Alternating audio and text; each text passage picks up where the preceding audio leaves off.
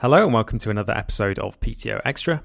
My guest today is Grace Blakeley. We spoke about the current state of the UK economy, whether the era of austerity is over, and why, even in the face of a no deal Brexit, the UK is unlikely to experience an attack of the bond market vigilantes. Grace is a staff writer at Tribune magazine, host of the A World to Win podcast, and author of Stolen How to Save the World from Financialization. Her most recent book is The Corona Crash how the Pandemic Will Change Capitalism. I began the interview by asking Grace about her excellent new podcast, A World to Win, which, like PTO, is part of Tribune Radio, and what her aims and hopes for the show were when she was conceiving of it. Yeah, so my ambitions for the show were really about obviously kind of promoting political education, but also linking up different struggles in different parts of the world. I think that was really the thing was to allow socialists in different parts of the world to learn from each other's successes and failures because I think particularly over the last couple of years on the left when there was like you know the Corbyn moment and in the US the Bernie moment there was a tendency to be kind of insular and to see the fate of socialism around the world as as kind of hinging on the success of those movements in particular countries. Whereas not only is that not the case so not only are there very strong and vibrant and interesting socialist movements taking place all around the world but actually I feel like there was a lot to learn from historical movements and also movements that are that exist currently in, in different places that if those lessons had been learned better and if there was a more greater understanding of the general challenges of trying to build a well kind of take over or create a new democratic socialist party which aims to gain some control over the state in order to shift power relations between labor and capital of which you know there are many common problems then things might have been slightly different, right? So I think that's basically the aim. It was like, look, stuff's going on elsewhere. Don't lose hope for my audience in the UK. And just for like socialists everywhere, just to say there are all these lessons, there's all this stuff, there are all these movements, these campaigns that are taking place every day. And yeah, we need to learn from each other and we need to support each other. Well, of course, we're talking on the day of the election result in Bolivia, which is something to cheer if, if you're on the on the left.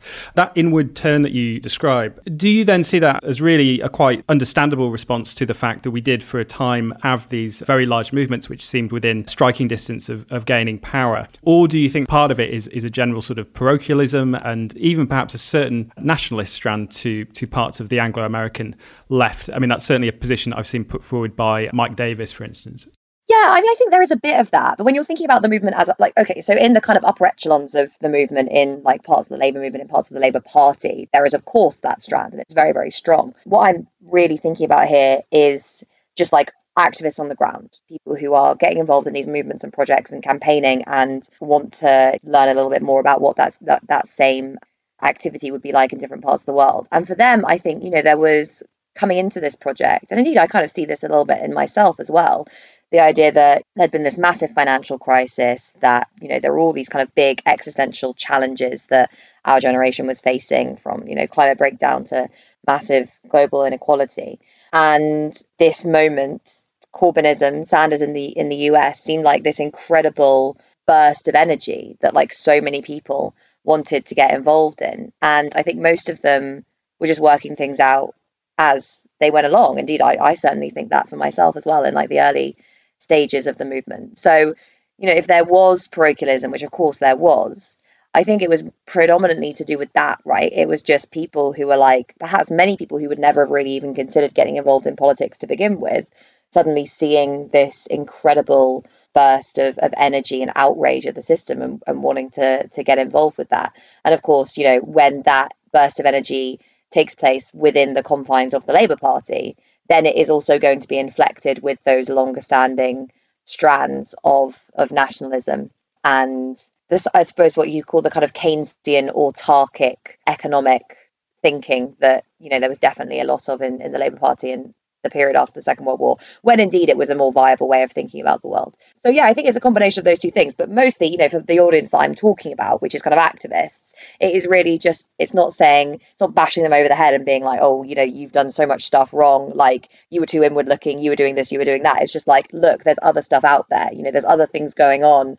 This project, this struggle isn't over. There are still things you can do and that we can all do together. And I suppose many of those activists will have been on the opposite journey previously. You know, I'm thinking about people who were very engaged in, in the pink tide struggles in, in Latin America and then shifted to a more UK focused approach You've had some some fantastic guests on on the show: Naomi Klein, Cornel West, and of course Jeremy Corbyn in the first episode of the show. But regarding that desire to focus more globally and perhaps more on the on the global south, is there any particular conversation that you felt was especially interesting and, and productive in those terms? Oh, that's a difficult one. There have been so many, and there are so many more to come as well. I think one episode that I thought was particularly interesting was with Guillaume Long. That was the second episode who is obviously both an academic and someone with experience of, of government. So was able to bring a variety of different perspectives on what had been going on in Ecuador and indeed around Latin America. Um, and actually, the, perhaps the most interesting part of the conversation for me was when we discussed the challenges posed by attempting to manage basically a kind of social democratic project as a kind of small, poor country in the context of an international system that is weighted heavily against your interests, both politically and economically. So, yeah, I think that was a really, really interesting conversation. Walden Bello, again, the episode after that, he's just an incredibly fascinating man who's had a, an amazing life. I really enjoyed him talking about how, in order to kind of expose the US and international institutions' support for the, the Marcos dictatorship, he broke in to the World Bank headquarters and he kind of recounted that story, which I thought was amazing.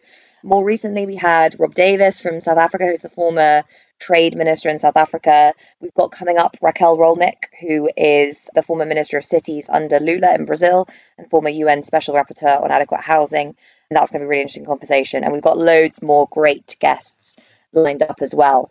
The thing that I really want to do actually, and I've I, I have had several guests lined up from this part of the world, but unfortunately it hasn't happened yet. Is I'd really like to get a much more focus on sub-Saharan Africa and get more voices from from the African continent on the show. So if anyone listening to this has any suggestions, please do get in touch. So, moving on to the pretty dire state of the UK economy as we move into the second wave of the COVID 19 pandemic. So, on Friday, the Financial Times published an article by Chris Giles, their economics editor, declaring that last week was the moment that austerity was officially buried. Giles pointed to the comments of the head of the IMF and also Carmen Reinhart, chief economist at the World Bank, notoriously a very strong advocate of austerity measures in the wake of the financial crisis of 08 09. And this time around, Reinhart recommends that countries should borrow heavily and, and, commented that first you worry about fighting the war, then you figure out how to pay for it. Do you think that this claim that austerity is over as a, as a governing agenda, in particular in the case of the UK, do you think that's premature or, or, or does that seem correct to you?